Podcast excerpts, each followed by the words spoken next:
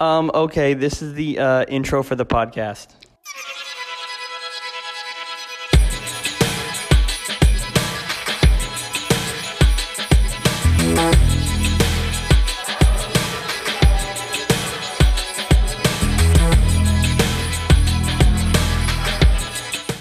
Ooh, we ready for this one? You already got the drink out. Yeah, I had to for this episode. Hey guys, welcome back to the Silver Screen Fiends podcast. I'm your host Sam, and I'm Blake, and we're coming back at you with another cruddy Christmas special. And there are actually no words that can describe what we're about to discuss today. But before we get into that, we hope everyone had a nice holiday. Blake, what did you get to do? I visited family, watched some movies, and that's pretty much it. It was pretty chill holidays for me. That's how I like it. Did you get socks? I got coal. Hell yeah. Well, my holiday was nice as well. I did not go to two of my bigger family parties because, I mean, do I even need to say why? So I decided I was just going to hang at home and then go to my grandma's for a little bit. But I got a really fucking cool cocktail maker. It's like a Keurig. Ooh. You ever see these things? It's I think I have. Yeah. They look awesome. Yeah, this one's Black & Decker. It's basically just a big Keurig. The bitch of it, though, is like you have to put like the corresponding liquor bottles to whatever capsule you put in. And like, depending on the drink strength, it'll just suck out the liquor. Like like a dumbass, I switched it to like really high. I made an old fashioned and a LIT. I switched it to high and just kept like sucking out tequila for the LIT. I'm just like, they're not fucking kidding with that drink setting. Yeah, it makes them strong. Yeah, but it was that's gotta be one of the coolest gifts I've ever received. So yeah, awesome. So I had a nice holiday. Drowned myself in nog. And also partook in some Christmas favorites. I rewatched Muppet Christmas Carol. I actually showed a few friends. Now, have you seen the new version with the newly restored song they cut, When Love Is Gone? I heard about it. I watched Muppet Christmas Carol this year before I knew that they did anything. So I guess I did, and I probably just didn't even notice that there was something extra, but I heard about that the other day, and I was like, oh, I just watched that. I guess I didn't even notice. Yeah, it was holy shit. I can see why they cut it from the movie, because that song is fucking dark. It's like basically Ebenezer's fiance saying, you legit don't love me and I'm moving on. And it's just like, nice. Which is hysterical, because for a movie about A Christmas Carol, like, that's even darker than the themes. It's like too real. We don't need that for the kids in there, you know? Yeah. That's too much. But yeah, then I watched all my regular specials like Grinch and Jingle All the Way. I'm trying to think of what else I watched. I did watch that new Christmas Story, which is just called A Christmas Story. Christmas. I haven't watched it. It's whatever. I mean, I think we all can agree that A Christmas Story is just like, it's one of those traditions that's so fucking overdone that you almost never want to actually put it on. It just happens to be on your relative's TV looping around the holiday season. Well, I think, I don't remember which channel, one of the TV channels shows it on 24-hour loop during Christmas. I don't remember which one. Yeah, they basically hate people. But it's and you always seem to always catch like the iconic scenes. The lamp and him getting his fucking tongue stuck to the pole. Yeah. So, you know what's good? One thing about it is it's a very short movie. Yeah, that's true. The original. Yeah. Yeah. But yeah, it was so wild seeing Billingsley basically still look like a kid. His face like barely changed. I don't know. I wouldn't say it was dog shit, but you know, this next movie though. Oh, man, it's a stinker. So in years past, we would usually sit down and gather some of our favorite Christmas movies and talk about them. This year, we decided to just pick one at random, watch it, and talk about ourselves. It. And I saw this movie and did not even hesitate on pitching it to Blake, because it is an adaptation of the Nutcracker that had Nathan Lane and John Turturro in it, and I was like, I'm sold. And I think I saw it had a 0% on Rotten Tomatoes. Now, yeah. You know me, I don't go by Rotten Tomatoes, but to see that and to see those two in it, I absolutely need to watch this. So what's funny is it seems like most adaptations of the Nutcracker story never really seem to get it right. Like they always like try to do something unique with it, and then it's not as faithful, or they try to like be too faithful and still fuck up the tone of it. But like this one just completely misses the mark of it all. The weirdest part is like, so it was marketed as the Nutcracker in 3D, which piqued my interest even more. But it's actually called Nutcracker: The Untold Story. And it's a story that should have never been told, because it should have remained untold. It should have remained untold. This movie had a budget of $90 million fucking dollars, which unfortunately, as disgustingly stupid as the film is, you can kind of see, even if the effects aren't great, that it did unfortunately get a budget. Yeah. And I hate that. And but God, there's so much to unwrap here. I want to wrap it back up. But so this movie stars Ellie Fanning as Mary, a young girl, much like the traditional story, living in 1920s Vienna. And naturally, it's Christmas time. And she lives with her parents and her younger brother, Mark. I was thinking of my father. She's upset because it's Christmas and her parents are ditching her to go to a party because her mom's got to be a prima donna and sing, you know, at the ball. So she wants everyone to be together, and listen, I don't blame her.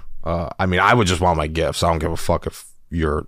Just be back by 6 a.m. I don't give a shit.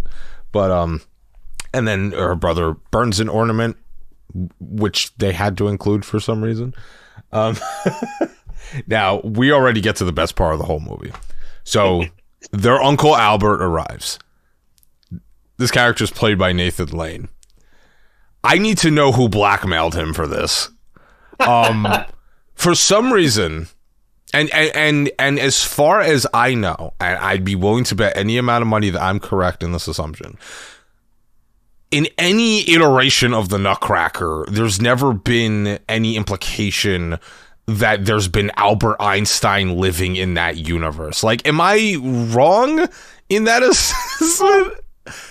Like, but for some fucking reason, they were like, you know what this movie could use? A reference to Albert Einstein. So they dress up Nathan Lane with like a Don King wig. And yeah, boy, like Don King. That's a very good description. And boy, what a shame to put Nathan Lane, who is one of my favorites. Modern mainstream Broadway stars. He's a musical genius. I mean, I love him in pretty much everything, but even in this, it's like, how did he sign off on this? It's like, I'm Albert Einstein in a Nutcracker adaptation. Like, and they treat the audience like they're dumb. Like it's like they heavily imply, but it's like, we know what you're trying to do. Like, this isn't Vienna. Albert. Like, it's your name's Albert. It's in Vienna.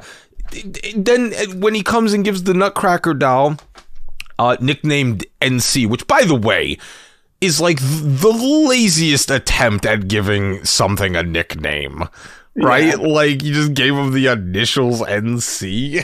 NC. But yeah, Mary falls in love with this doll for whatever reason, because it's creepy. And then Albert decides to sing a song about the theory of relativity set to the theme of the Nutcracker. Okay, when the Nutcracker suite, the entire thing was originally composed, they did not have lyrics in mind.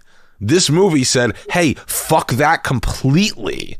and we're gonna set lyrics to half of these songs. So they take the Albert Einstein beat. Like they make the like there is so much wrong with what's going on here. They first of all I forget the original author of the Nutcracker, like the original story, but totally turning in his grave right now.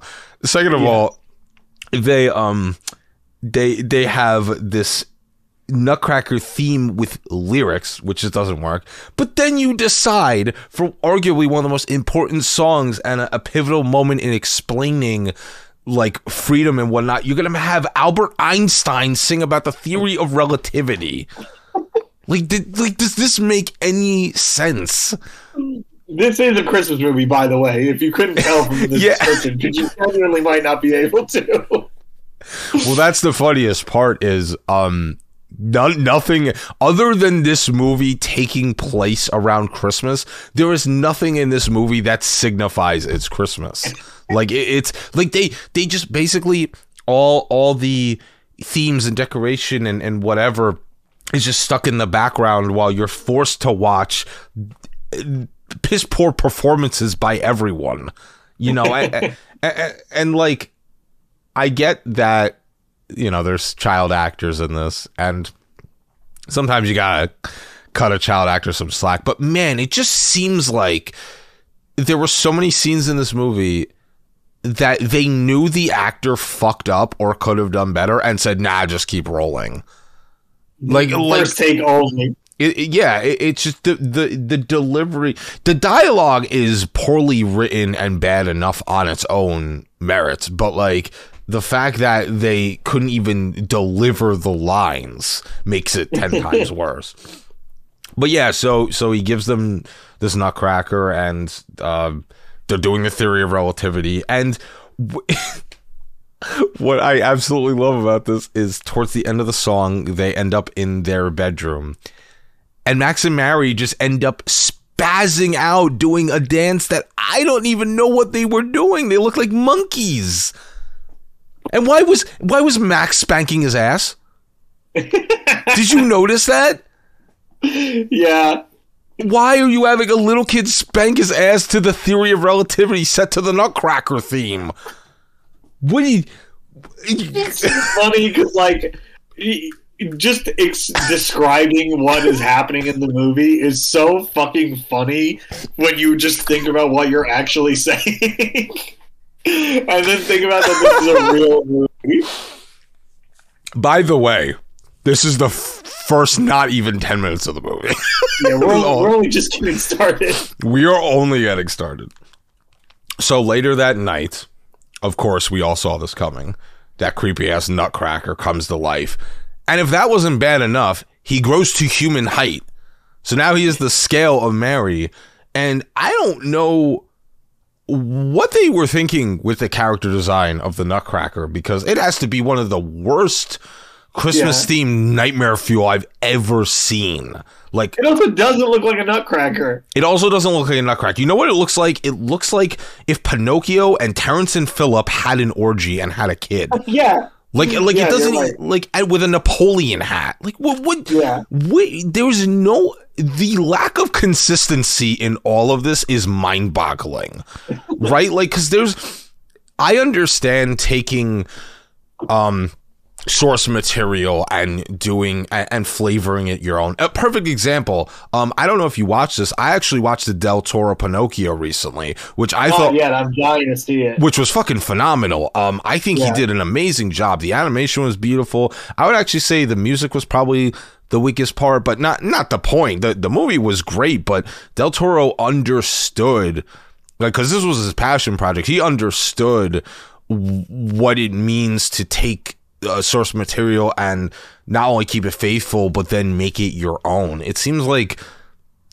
whoever directed this, I think, didn't the same guy who did like Turner and Hooch direct this or some shit?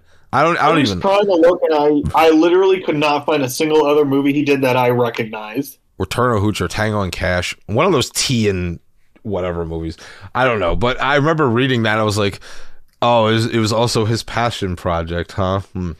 Well, I have to passionately tell him it was horrible then. So then In another scene of just brilliant acting, the maid comes in after hearing a ruckus, and the absolute filth that spews from Mary's mouth is hysterical. She's like, maid's like, what's going on in here? My pillow spontaneously combusted. Like, I know how stupid things kids say can sound, but that is unbelievable coming from a child. Like, that's not even... And keep in mind, it's not that... Mary's not, like, 3 years old, right? Yeah. Like what is she, like, 13, 12, 11? I don't know. Yeah, I don't know. Yeah. Somewhere in that age range. So... You really think they're going to buy that story? But the best part is the maid's like, oh, okay. It's like, what? And then they throw in like a sexual innuendo. She wants to tell Mary about this time this old guy was like trying to fuck her. I'm like, what do you... Push her out of the fucking room. Like, oh man, this was one of the most painful scenes to watch. And that's saying something. And that's saying something, because it gets a lot worse than this. So, NC, God, I fucking hate that name, says he must talk to his friends in the dollhouse, which, so when Albert fucking Einstein first delivers this dollhouse, it has like a group of these characters in it, and he kind of breaks down who they are, and what a shock. This ends up being the characters that come to life in the dollhouse. So they pull some Alice in Wonderland shit, and they go through the sitting room, which is now like super big to them, and you see these toys that are now the same height and equally as creepy. We have a chimpanzee. The animation is not great. No, it's not. We have a chimpanzee who's just for some reason in a business suit. We have an opera singer clown fatty who's like basically Pagliacci, right? When they come in, he's like singing a sad song because his food dropped or something. I don't even remember. And then a drummer boy named Styx. Hell yeah, Styx. Gail, I don't even. There's nothing else to even comment with this, because I don't even. I don't even know what they were thinking with doing anything in this movie. But after that wonderful introduction they all have, they meet the snow fairy, who looks a lot like Mary's mother. I wonder why that is. She then proceeds to tell Mary that NC is actually not a nutcracker. He's a prince who got cursed, and his kingdom got taken over by the Rat King, who is an anthropomorphic rat hybrid. This is my favorite character in the movie. Played by John Turturro. If you were wondering earlier who John Turturro is in this movie, he is the Rat King. And boy, that is hysterical casting. For no other reason than, obviously, this movie is so tonally all over the place that they had to pick somebody like so neutral but still had a name in Hollywood. Like, I wonder how much money he accepted for this, because we could probably find it and look it up. Yeah, you know what? I want to see how much John Turturro get paid for the Nutcracker. I hope I get an answer to this. Holy shit. Okay, wait. Filmmaker work. I did get a headline. Filmmaker works 40 years to make Nutcracker 3D. No way. There's no way. No, that can't be. I hope that's not true. The Russian, by bringing it out 3D, this whole change this. Oh my god, I think this might be true. Oh no! Wait, I need to know. Like, how much did Turturro get for this one? I need to know how much money he got for this. Yeah, I don't know. Hopefully, we can figure this out. But anyway, yeah. So he's the Rat King, and all the rats in this movie are just. They look like a TikTok filter. Like it's just like they look like the Who's from The Grinch. They do look like the Who's. And I don't know, like, I feel like that was intentional. Like, maybe they were just, hey, bro, we need the designs of the rats. Oh, okay, I just watched The Grinch. Maybe we'll do that. Use that. Yeah. And then, because, like, this apparently had to be a psycho story, there's also a rat queen, but is his mother. So, like, it, like, the dynamic there is, okay, is like, I don't even want to touch that. But you find out she's the one who was able to turn NC into a nutcracker. And then they cut back to them, and they once again set lyrics to the Nutcracker ballad. It just doesn't work at all. And then she just somehow, after touching his hand a little bit, turns NC back into a boy, because she believed. Like, there's so much non-explanation for everything that happens in this film. Is like the other thing also, by the way, worth mentioning many, many times, is let's not forget that the Rat King and the rats in this movie are Nazis. They're Nazi rats. Oh, I was getting to that. Yeah, I was hoping that, because it needs to be said. Oh yeah, and they're not just rats. No, and they are not shy about that imagery. They go fucking hard with it. And when we get to, like, towards the end, I'll explain, like, where I was like, what the fuck were they thinking?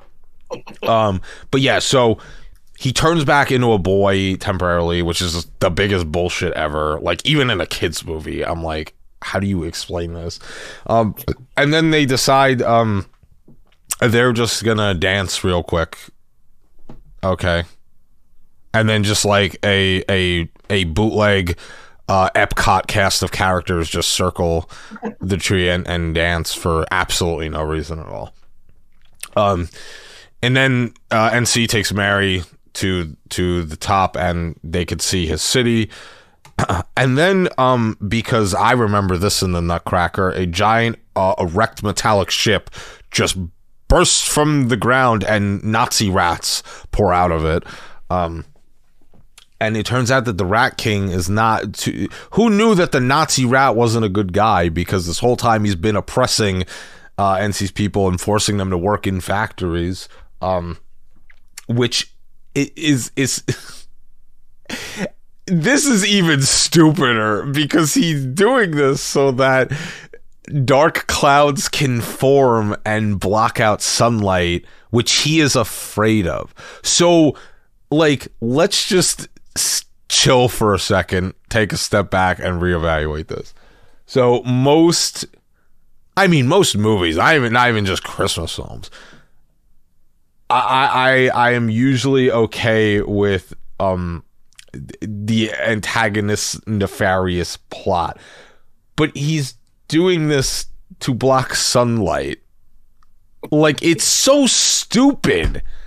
It's not even to, like, conjure up some fucking weird rat demon or something. It's because he's afraid of the sun. Once again, this is supposed to be an adaptation of the Nutcracker. Let's keep that in mind here. Yeah, I just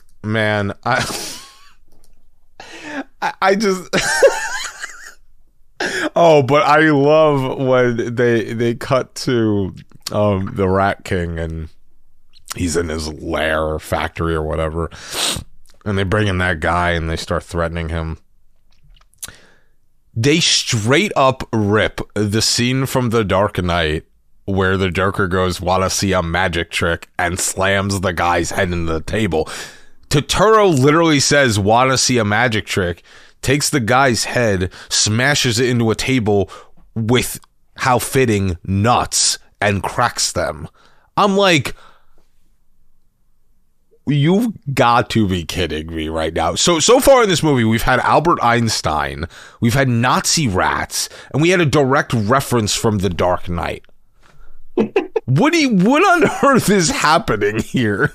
If they were going for funny This movie would be fucking hilarious, but they're not. That's the problem. I know. This is all played serious. I know, and I had that exact thought because right after that happens, the Nazis break out into a dancing number, which made me think like Mel Brooks must have directed this, but no, because it's a bad movie and it's not a straight for laughs comedy. Oh yeah, and then decides to just kill a fucking shark for absolutely no reason. Yeah, like what on earth? What on earth were you proving by doing that? That you're just, bro. Like, it's so stupid. I think I need a breather. Yeah. So, I really hope Turturro got like. I would hate to find out he accepted like $50,000 for this role. Oh my god! Imagine. Well, I wonder what Turturro was doing at the time. Maybe he was just desperate for work. Could be. Maybe he wanted like a new pool in his house or something, and he was like, "All right, I'll do this." Yeah, and he gets a fucking piece of paper, and he's like, "A Nutcracker 3D, honey, we're getting that pool." Just like fuck all, and then he sees it, and then he's like, "What have I done?" It's like the pool wasn't worth it. The pool was not worth it. I'm trying to see what else he was doing around this one. This is the only movie he made in 2010. The previous year he was in a Transformers movie, and the next year he was in Cars 2 and another Transformers movie. So those are humongous budget movies that he probably got paid a lot for. So, like, why did he do this movie? I'm telling you, that pool, man. I just, like, the idea of John Turturro and Nathan Lane working together, too, is so funny to me. Like, yeah, I don't even... this is what we got. But I feel like they probably didn't even see each other on the set. Yeah. Like, it's... Because they're not in scenes together. Oh, another thing that they decide to do is they make Albert like kind of the pseudo narrator. Like he just breaks the fourth wall randomly throughout the movie, like with no rhyme or reason. Remember that this is Albert Einstein we're talking about. Yeah, and this is Albert Einstein. How were you? Who was in that meeting when they were like, all right, here's my vision for the film. So we have Albert Einstein. Wait, excuse me. No. Trust me. We have Albert Einstein give a dollhouse. How did nobody in that room be like, why? Where does he fit into this? Excuse me. Did you say Albert Einstein? Am I hearing this correctly? Yeah. Upon reflection, I think it could work for this Christmas movie.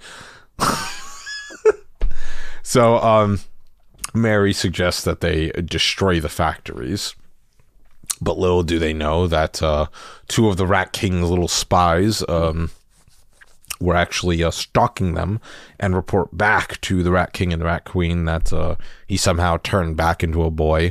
So the Rat Queen proceeds to get shit-faced, and that somehow turns NC back into the Nutcracker.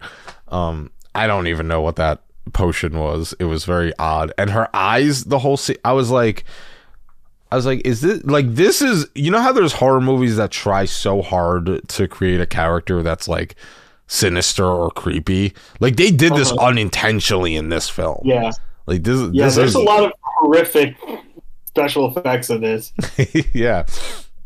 And then like this pack of robotic Rottweilers just cut the tree down, and then this is when Mary just suddenly wakes up in her own bed and runs downstairs.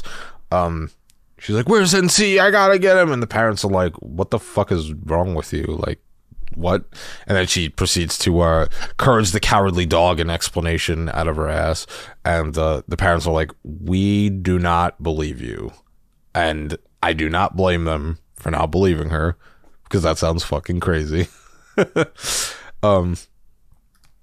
And then they decide, you know what? We're going to blame Albert for this, because he's the one who gave my daughter this Nutcracker.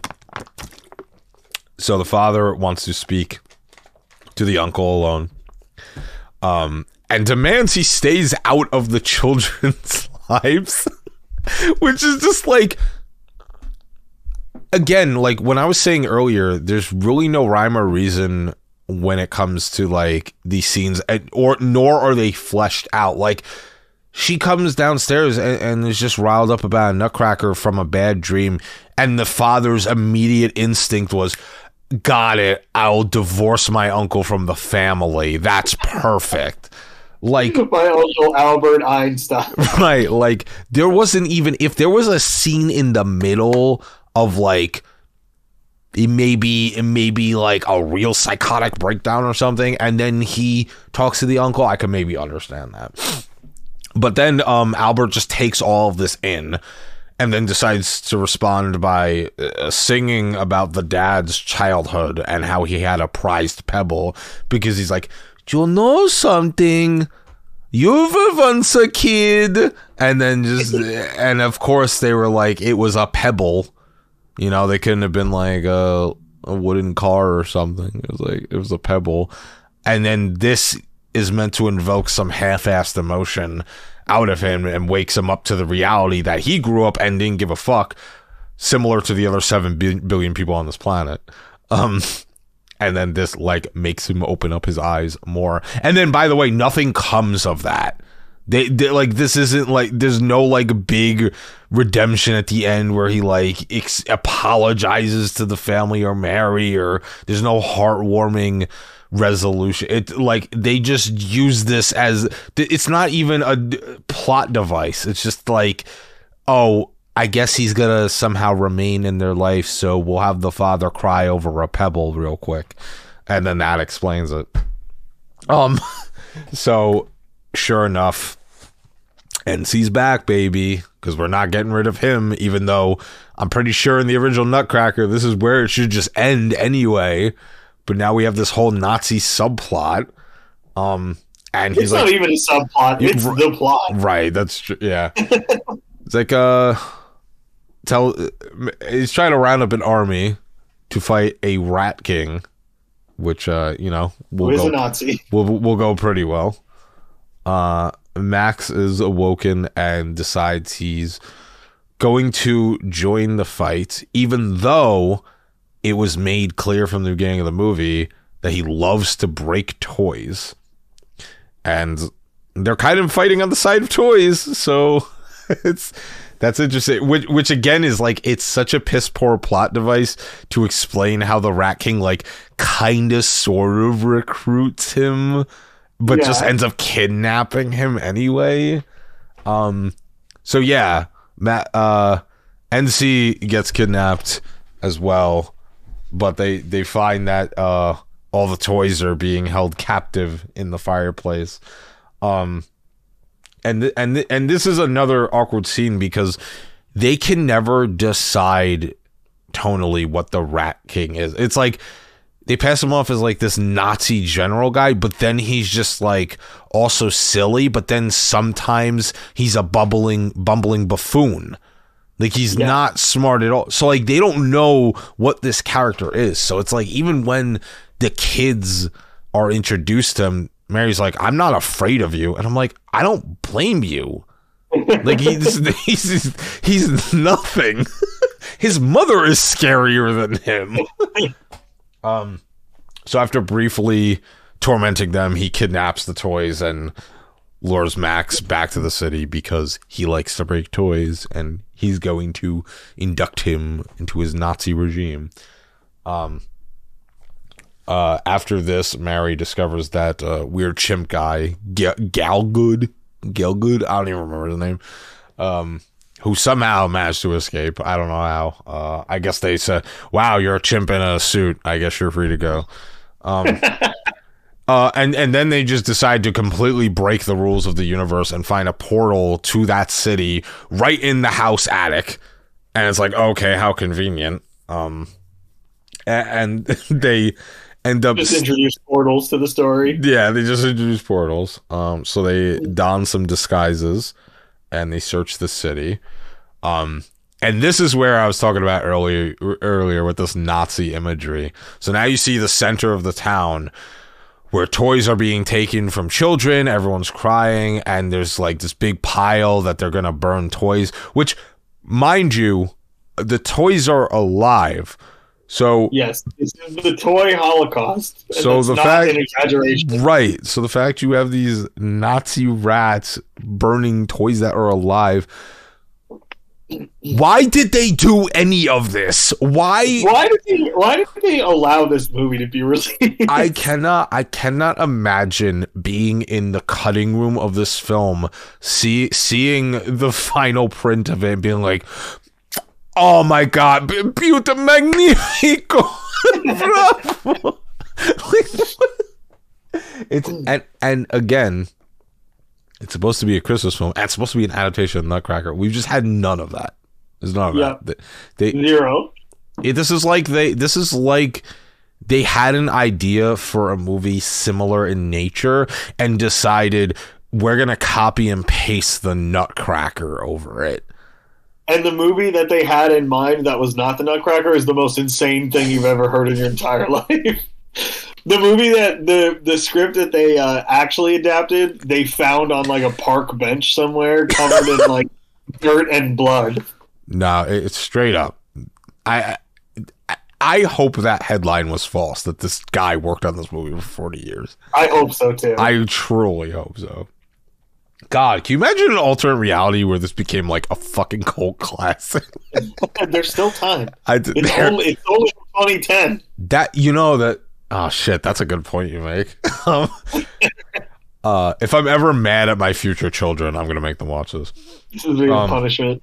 So now Max realizes like the severity of this. And he's like, "Hey, maybe I don't want to be associated with Nazis." And he is like, "I want to go home." Rat King decides, "No." Oh, yeah, and the best part is they break out into another number for some reason because they were like, you know what, maybe the Nazis burning alive toys in the town center was a little too harsh. Let's do a song and dance real quick. Yeah.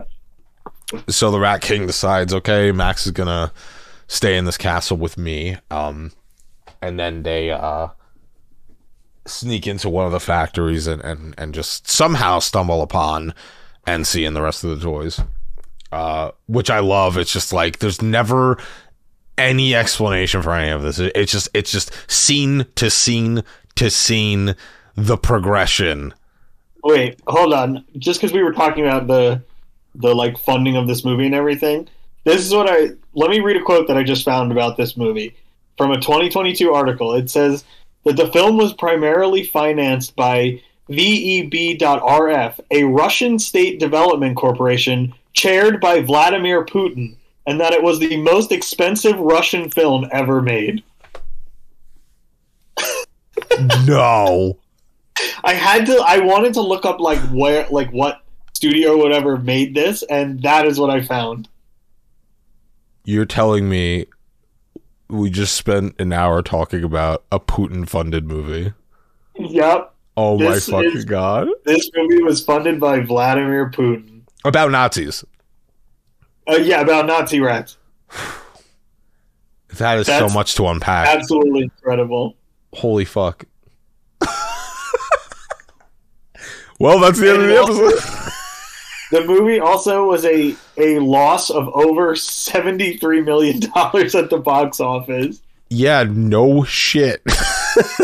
Oh my God. I cannot believe that this movie was funded by Vladimir Putin. That's incredible. Vladimir Putin's The Nutcracker 3D. Oh man, that's insanity. It also does say that the director said it was a dream project for over 20 years. That is so sad. Holy shit.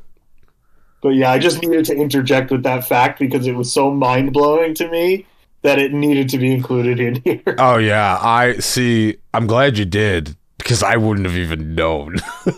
Now I need to look up all the trivia of this movie. It's honestly kind of hard to find. There's not a lot. Yeah. Yeah, I remember trying to look up some stuff about it, and yeah, there really wasn't a lot, and I can't imagine why there's not a lot about this movie. Really puzzling. Yeah, I wonder. Yeah. So Mary rescues NC from being burned, you know, alive by the Nazi rats, and tells him that she loves him, which then breaks the curse. Again, absolutely no rhyme or reason to this. Gets turned back into a boy permanently, and all the factory workers see their prince alive and are like, you know what? I guess this is a good enough time to retaliate.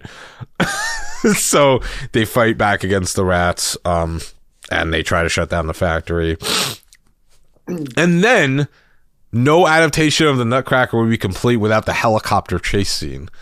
So the Rat King and Queen decide to escape in a helicopter, and they kidnap the kids.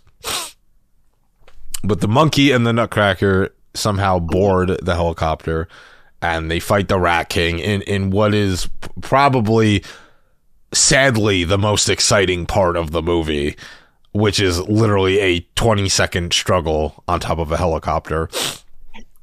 And they manage to not completely crash land into a pile of toys. And in one of the most disturbing parts, and there's no, again, I know I've said this the whole podcast, but no explanation of this at all. Both the king and the queen just revert to rats and flee the city. Just that's it. The helicopter lands pretty safely into like a pillowy mound of toys, and they just escape as rats. No final confrontation, no nothing. That was it. So pretty much all for naught. But then, you know, magically peace is restored to the kingdom. NC's crowned the king, and there's the most flowers I think I've ever seen in a film since Midsummer. And this is when Mary begins to wake up. The snow fairy's like, you gotta wake up. Your family's gonna miss you. She's like, I fucking hate my family. I want to stay here forever. I was like, I don't blame you. But before she leaves, and she's like, we'll meet again, wink. And then sure enough, Mary wakes up, and the parents give a seriously half-assed apology. And it's like, we'll spend more time with you. Which, by the way, there's nothing other than them just not being present in the beginning of this movie even leads to this being the message of the film. It's like they could have set it up with 1 minute of exposition where they were just like, the parents are never around.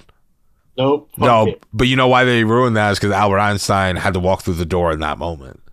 Why they wrote it out of the film. That's why. I laugh every time we mention the fact that Albert Einstein's a character in this movie, played by Nathan Lane. I'm pretty sure this man has won an award in every major category across film, television, and Broadway, and he's Albert Einstein in the Nutcracker 3D. So funny. It's amazing. You can't write this. The director couldn't write this. Literally. So she goes downstairs, and Uncle Albert's just there, and introduces her to his new neighbor, who looks suspiciously like NC. Whoa, I can't believe it. Is it him?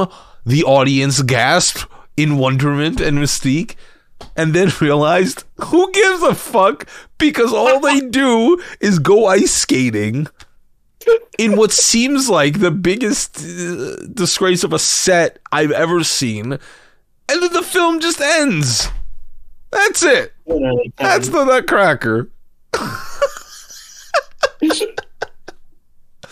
Oh my god. Ugh. I don't know about you, but quality film. That's a 10 out of 10 to me. I think we were being a little too harsh on it. It is definitely a movie. I'll give it that. They made a movie. I hate. They definitely made a movie. I hate how big of a budget this film had. Well, it didn't. It made it. It is one of the biggest flops of all time. So good. It didn't make it back. Good. It just, man. And it's the most expensive Russian film ever made. I still cannot believe that. I still can't. Let's say on. What's the guy's name? Andrei Konchalovsky. Oh. I don't even know how to pronounce it. Yeah, what has he? Hang on, what is? What he is did it? Make Tango and Cash. You were right. Oh, Tango and Cash. Yeah, okay. Yeah. I was trying to figure out which one of those he did. Which that is also hysterical to me. Yeah. Like what? I need to look up more trivia of this. There's not a lot, so we could just run through this real quick. Yeah, it's actually difficult to find the facts about it, but the Wikipedia had better trivia than the IMDb, but even then, it's there. I feel like there's so much more behind the story of this movie that we're not seeing. Ellie Fanning would later voice a character learning ballet to obtain the lead role in The Nutcracker in Leap 2016. The film does not credit the original Nutcracker and the Mouse King story, no shit, nor its author E.T.A. Hoffman. Probably a good idea. This is the only version of the Nutcracker with a 0% rating on Rotten Tomatoes, which you know is impressive because there's been bad Nutcracker adaptations. The zero on Rotten Tomatoes is not easy to get though. Right, like that is difficult to achieve. Like I think the last time I saw that was Bucky Larson. Yeah, that's one of the other big ones. So okay, so here's the one that just really sends it home for me. Uncle Albert was hinted throughout the movie to be famous scientist Albert Einstein through references to relativity and even E=mc² appearing at one point. That is true. That is true. It was on the chalkboard. This would match up because Albert Einstein was alive at the time of the movie and lived in Germany, very close to Austria. Fun fact. Oh, man. During the scene where Mary first meets Styx, Tinker, and Gielgud, when they're all downstairs at the dollhouse and Styx appears to be spinning a drumstick with his fingers, he's actually not spinning it. Did you know this, Blake? He's actually not spinning it. He's just turning his hand so it looks like the drumstick is spinning. Why is this a trivia fact? Why is this all they could find? Someone needs to write a book about this movie. Some journalist needs to go deep into the creation of this movie and write a book about it because it connects to Vladimir Putin and Albert Einstein. It's got the stories there. They need to make like a movie about this movie. Yeah, they do. The music for the songs in this film was adapted from the works of Peter Tchaikovsky, who composed the music for the ballet The Nutcracker. NC is both the initials of Prince Nicholas Charles and short for Nutcracker. Thank you, IMDb. Truly. Oh, spoilers. Ellie Fanning's character in this movie is named Mary, which is actually her own real first name. Gasp. Ellie Fanning's first film of the 2010s and her last. Ooh, man. Fuck this movie. And the weirdest part is there are movies like this I've watched that still somehow manage to have like a weird childish charm to it, but like this just, who was this made for? As soon as you throw in the Christmas toy Holocaust, it's hard to have the charm. Oh, this movie was not made for children. Who was this made for? Putin. This movie was made for people who've completely lost their mind.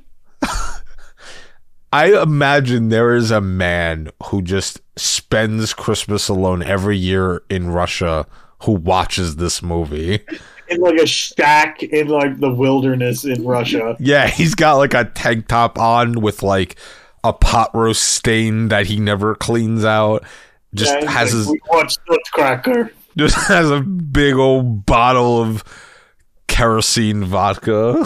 So, I'm going to watch the Nutcracker. It's time. And he has like the shitty paper 3D glasses, but he doesn't even have the 3D copy of the film. He just puts the glasses on. I wish I could go to the theater and watch this in 3D.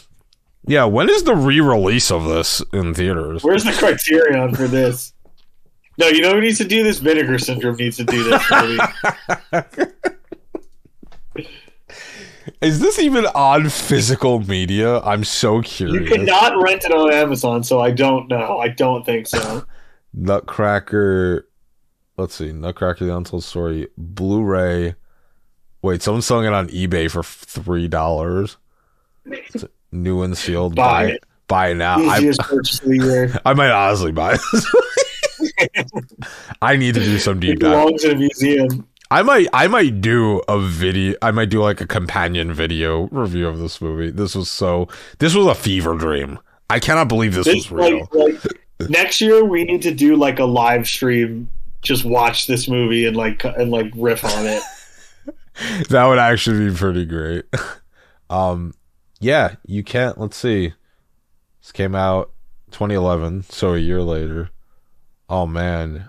I get subtitles in Spanish too. All right. Perfect. I can't see why I wouldn't want this movie. Oh, this reminds me because I just saw a screenshot on Blu-ray.com of the Rat King peering through that fucking big steel door where Mary's trapped. What is up with the way their mouths open up and contort? They're crazy looking. You think Turturro, still has one of those rat masks? I think that after this movie, he went to, the Eternal Sunshine of the Spotless Mind people to have it erased from his memory.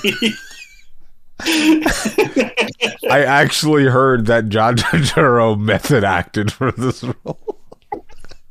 He lived like a rat for 6 months. Like a Nazi rat. He was like, I am a rat, but I also love Hitler. Oh, man. Ooh, this is surely been an experience. And you know what? In a fucked up way, I'm glad I watched it. It has potential to be a cult classic. It really does. It does. It absolutely does. And like you said, maybe in another 30 years. Yeah, put this in front of the right people. This could be a cult classic because it's so insane. Oh, man. I was scrolling through the Letterboxd reviews, and one person mentioned, which is also really funny, is that this is technically a Christmas movie, and Albert Einstein was Jewish. Oh, man. This is the icing on the cake. So that's even funnier to me because that means that they sat in that meeting room and were like, okay, here's a new revised script. I think you're really going to love what we did with it. Why is this guy Albert Einstein? Oh, it makes sense. They're in Vienna and he lived close to there. What did he celebrate Christmas? Or, I don't know. We don't need to fact check that or anything. Let's just put him in the movie. Oh man, him being Jewish is hysterical. Isn't that hilarious? I didn't even think of it. Hello, children. It is your Jewish uncle Albert Einstein. Oh man. Okay, so. I just glimpsed real quick at a review from Roger Ebert, and he writes, "From what dark night of the soul emerged the wretched idea for the Nutcracker in 3D? One of those rare holiday movies that may send children screaming under their seats." Oh man, true. Oh, fucking amazing. Who gave it a B+? Let's see. I saw that one, and in that review. The B+ review, it's one of the only positive reviews the movie got, and the reviewer says that she thinks that the movie could be a cult classic the same way we're saying it. Yeah, here's your cult-ready midnight movie program. Yeah. I'm going to call it now. I think it's going to be a cult classic. I think it could be. It has the potential. It really does. I really wonder man, do you think I could just like put together a little documentary? You think I could reach out to all these people and just like put together a documentary? Some of them might I don't know if John Turturro wants to talk about this movie. Probably not. Well, the director's 85 now and he still lives in Russia. All right, so he might talk about it. Yeah, he might be down. He would probably just fucking send him this my way. I feel like he's got pull. I feel like he's friends with Putin. You think he's friends with Putin? I mean, they funded the movie. Yeah, I think so. Nathan Lane, though, I really need to know who blackmailed him. Who did this? Who did this? Well, the sad part is Nathan Lane probably saw it was the Nutcracker and was like, oh, I would love to do something like that because he's a song and dance man. So, yeah. So it makes sense. But can you imagine getting that script and seeing a theory of relativity song in your Christmas story and just being like, you know what? I think this could be genius. Yeah. Oh, man. I would kill to be a fly on the wall during development of this film. Holy shit. Ooh. Okay. Well, I think I've exhausted this. There's not much left to say. There's not much left to say. Stay tuned for the book that we're going to publish. But yeah, the tell-all, the Nutcracker story. Oh, man. But despite all of this, it did not ruin my Christmas. I still had a happy holiday. It might have even enhanced it. It might have enhanced it, honestly. It really might have. That's why I started this podcast, to talk about shitty Nutcracker adaptations. This is why we do this. But yeah, we are quickly approaching the end of the year. So we will do a wrap-up show at some point. There's a few more films I have to watch that I still, unfortunately, have not seen that I definitely think are going to be in my top list. Yeah, my end of the year list this year is thick with good movies. There was a lot of good movies this year. Yeah, it's funny because it just goes to show like how time moves in such a weird way. I look at all these movies from this year. I'm like, oh my god, all of this was in the same year. Yeah, like I looking through my list, like Jackass came out this year. I forgot that even came out this year. Yeah, exactly. Wasn't that like February or March? Yeah, February. Yeah. But yeah, it was, oh man, a lot of good shit. So I want to be able to like catch up, like, you know, I still got to see Top Gun Maverick and Elvis. And, yeah, you do need to see it. That's on Paramount Plus now. Yeah. I'll probably just do that over the weekend. I'll ring in the new year with Top Gun Maverick. You should.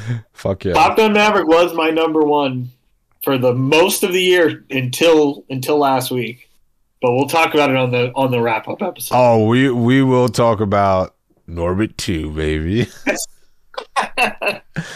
Well then, this has been the Silver Screen Fiends podcast. I'm your host Sam, and I'm Blake, and we truly apologize for taking up your time. We're so sorry for recording this. Everyone stay safe. Have a happy new year. Don't let the Nazi rats bite. Don't let them bite. Otherwise, John Turturro gets a residual check. Built to last, savers think you're small. Never mind, after all, when you meet a petite, short and sweet, savers think you're tall. Up is down, take is give, in is out, whisper, shout, there's no doubt, it's all relative. Who's to say what is or is not? Who writes your plot? You do. Everything's relative, everything's relative. Quite. Everything's relative. Everything's relative. Right, every point of view is simply up to you is how your dreams come true is as realized by you. This is that, these are those, what is real, what's ideal, what to feel.